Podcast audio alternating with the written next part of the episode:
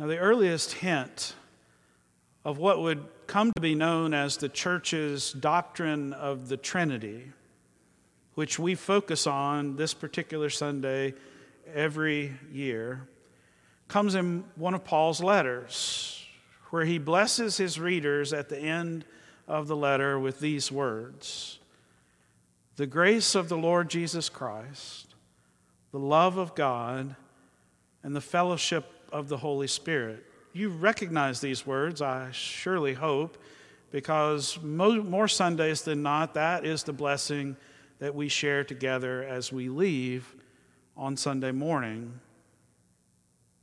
The grace of the Lord Jesus Christ. That comes first in, in the blessing. You know one of those times that that grace of the Lord Jesus Christ takes center stage in worship every Sunday. We just had that moment in worship a moment ago here. The worship leader stands there at the font. The water has been poured earlier in the service at the very beginning to remind us of what it is that gathers us together the call of God, the claim of God. And that font is where so many key liturgical moments happen every Sunday here. This Sunday, Mary Sellers led us in telling the truth, right, about ourselves, about the world in which we live. And no doubt part of that truth is the way that we can ignore God's word, set up other idolatrous objects of worship, lie or cheat or steal or otherwise fail to love our neighbors as we love ourselves. That's part of the truth we tell, surely. We tell it all. We tell it right there, out in the open, in unison, and then quietly we share those more personal sins, confessing them to God. Now, I've had occasion uh, people will come out the back of the service or they'll email me later in the week after the service and say, Pastor, I did not say part of that prayer of confession last Sunday because I didn't do that that particular week. Forgetting, of course, one of the key elements of our confession, which is we confess not just for ourselves, but on behalf of the world, right? Of which we are a part, those systems of injustice and violence from which we benefit. We are a part of humanity, a humanity about whom Paul said, There is none righteous, no, not one. And all of those sins we surely should confess. And I want to say to the person who shares that with me, one of those sins is the sin of believing that you do not sin, the sin of thinking we are not sinners in need of forgiveness, that we do not participate in that worldwide system about which Paul wrote, There is none righteous, no, not one. So there we all are at the font, all of us confessing our sins at the waters of baptism. And then we hear those words of the grace of the Lord Jesus Christ. Words that remind us yet again that our sins do not separate us from the love of God in Jesus Christ, that in the name of Christ we are all forgiven. Such important words to hear right there at the outset of our worship. The grace of the Lord Jesus Christ Surely this is the rock bottom reason that we are here because of that grace. And then we get invited to stand up and move around, right? We visit our neighbors in the pews, we extend mercy to them, the peace of Christ, which is the forgiveness of sins and the pathway to reconciliation. And that act is very concrete. I suppose my my questioner on any given Sunday could say, Well, I don't know why I had to shake um, her hand. I didn't do anything to her, and she didn't do anything to me. I hardly know her. But that's not what it's about. We really are shaking hands or hugging or, or crossing our hands over our hearts or doing the peace sign to real people in the pew next to us. But this is also a deeply symbolic act that we do in worship, a sign of a, a larger calling to be agents of peace and reconciliation in all of our relationships. That peace should go out with us into the world in every encounter we have. We are bathed in grace, the grace of the Lord Jesus Christ.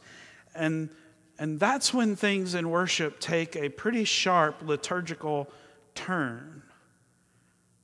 We read the law, the, the Ten Commandments, and at first it it feels like an odd choice. I have to be honest with you. When I first came to this congregation, this was something I inherited, and it had been part of this church for a long, long time, but it had never been part of any other church I knew anywhere. And at first, it kind of was odd to me, and I didn't know what to think about it. But there is one rule that new pastors should always follow you don't change things for at least a year, maybe longer and especially things in worship. So I left it alone and came to love and appreciate this moment in worship. But I, I can tell, and I, I will sympathize with those who may find it a little jarring. Well, after experiencing all of this grace and reconciliation and forgiveness, why would we turn then to what is popularly thought of as a list of thou shalt nots?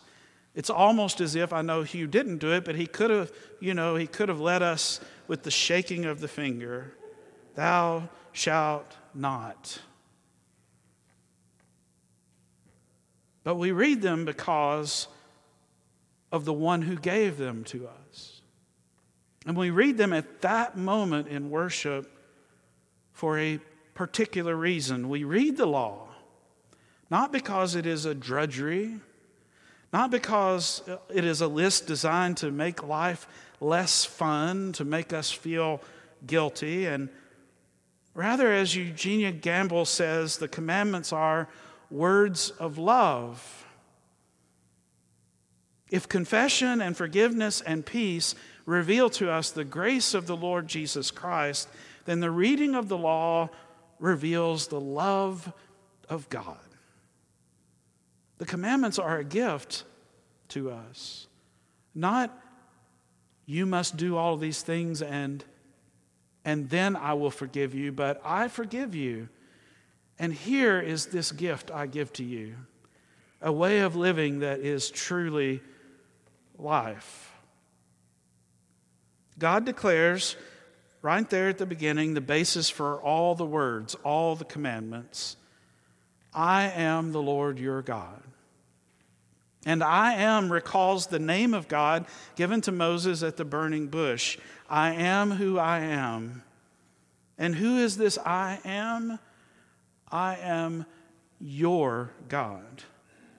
We know that this is the God who is love because God announces that God is the one who brought you out of the land of Egypt. This God is the one who has rescued us. This God is the one who has liberated us from oppression. When God gives the law to Moses, the people have escaped Egypt, but they live in deep uncertainty. And there in the wilderness, there will be many temptations to turn around.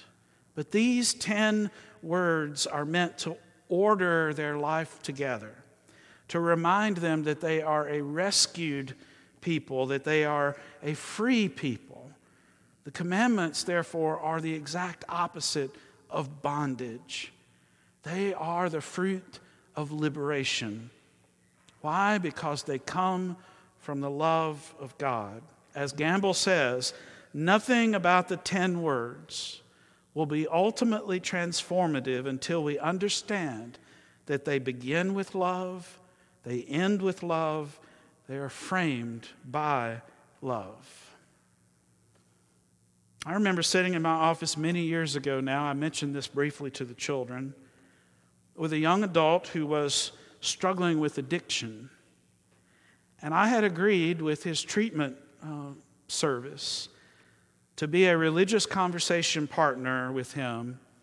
Uh, his therapist reached out to call me because the therapist said to me, Many of the young man's problems came from poor self worth, and his poor self worth he could trace directly to religion.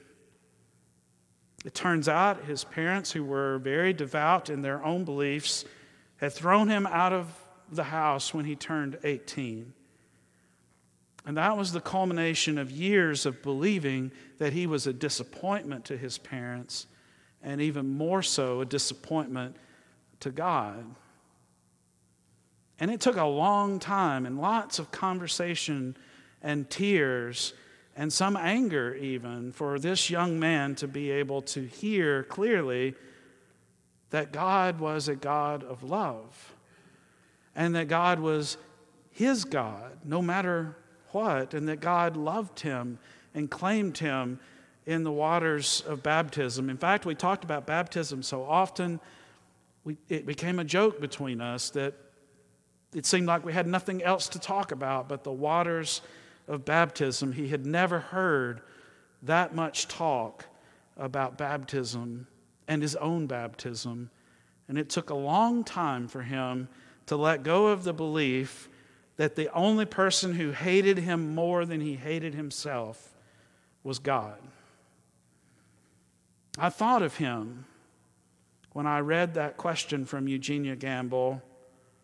She said, When presented with God in Christ, reaching into the muck and mess of human life and offering love and freedom, how is it that we so often choose to focus on God as fierce and disappointed with us instead?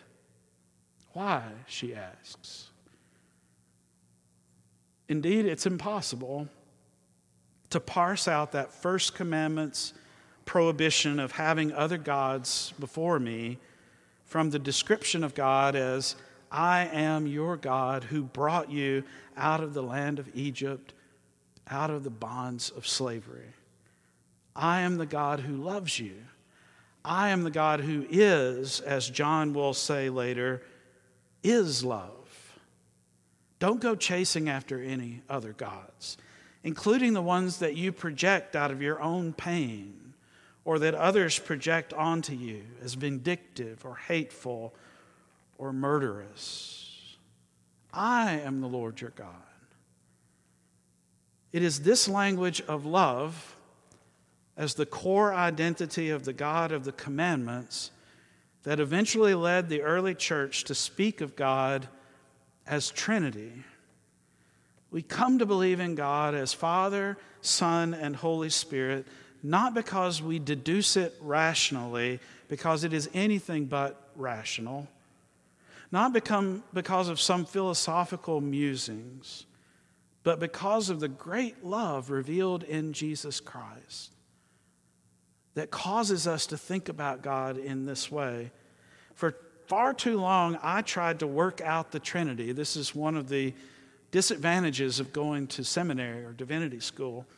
I tried to work out the Trinity like an algebra problem. I could come up with children's sermons, and I did, where I held up the image of a triangle to the one little boy, always on this particular Sunday in that little church on the first Sunday of summer vacation. The one little boy, little Billy, who would come up, and I would say, See here, God is three and one, just like this triangle, Billy. We can imagine that this side is God the Father, and and this side is God the Son, and, and down here at the base is God the Holy Spirit. And yet it's still just one triangle, Billy. And I see the little three year old kind of drifting away. And I pull out my next prop, a glass of water. What is this, Billy? Water. Good, Billy, really good. Having regained his attention, I explained, you know, water can be three different things. Have you've seen it? Here it is. It's liquid, right? Billy, yes. And if you put this in the freezer, it becomes what? Ice, yes. And if you put it on the stove and boil it, what will it become? Steam. I said, Billy, we just solved millennia of divine mystery in one children's sermon. You get a cookie, And you can go on now to children's worship. Absurd, right? The Trinity cannot be reduced to a math problem or a science project or a philosophical parlor game. The mystery of the love that prompted us to think about God in this way is too deep and profound for that.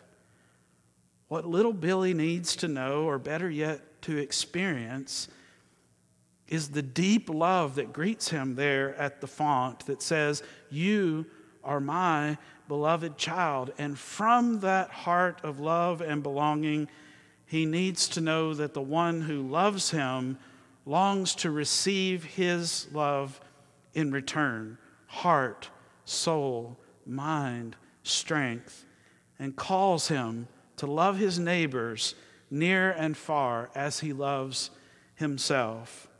These words of love we call the Ten Commandments. They are that pathway.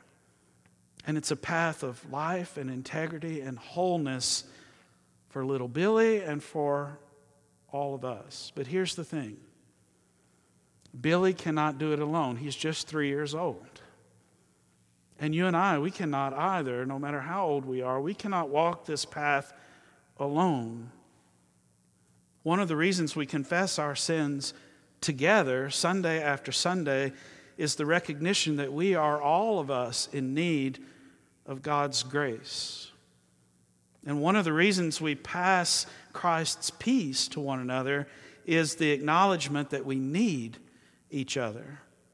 We need what the Bible in the Greek calls koinonia, fellowship, togetherness, community, a community that comes from the mutual love of God and neighbor. We need the advocate that Jesus said would come, the Holy Spirit, who would bind us all together and who would build us into the church. Because little Billy will grow up and he will come to know the joys and sorrows that attend every life. He will need us, and we will need him. Who knows if he might end up in some pastor's office somewhere at a crossroads where his pain threatens to overwhelm him. He may need to be reminded of his baptism, of the grace of Christ that calls him to the way of the ten words of love and that binds him into the fellowship, the family of the Holy Spirit. The young man I was able to work with all those years ago, eventually, as I mentioned to the children, did move back to Colorado. And he continued the long road of recovery from his addictions and reconciliation with his family. And several months after he moved back out there, I got a package from him, a framed photo of a stream running down a rocky Colorado mountainside. He said, as I mentioned, that the photo reminded him of his baptism, and we had that shared joke that we were always talking about baptism. That it reminded him of his baptism, which always brought him back to the center of who he is in the eyes of God, which are, he reminded me, the only eyes that ultimately matter. He thought it might do the same for me. And it does. Every day when I come into my office. It's a daily reminder of the grace of the Lord Jesus Christ, the love of God, and the fellowship of the Holy Spirit. Let us all leave this place having no other God than this one, whose love is more than enough for the living of these days. Amen.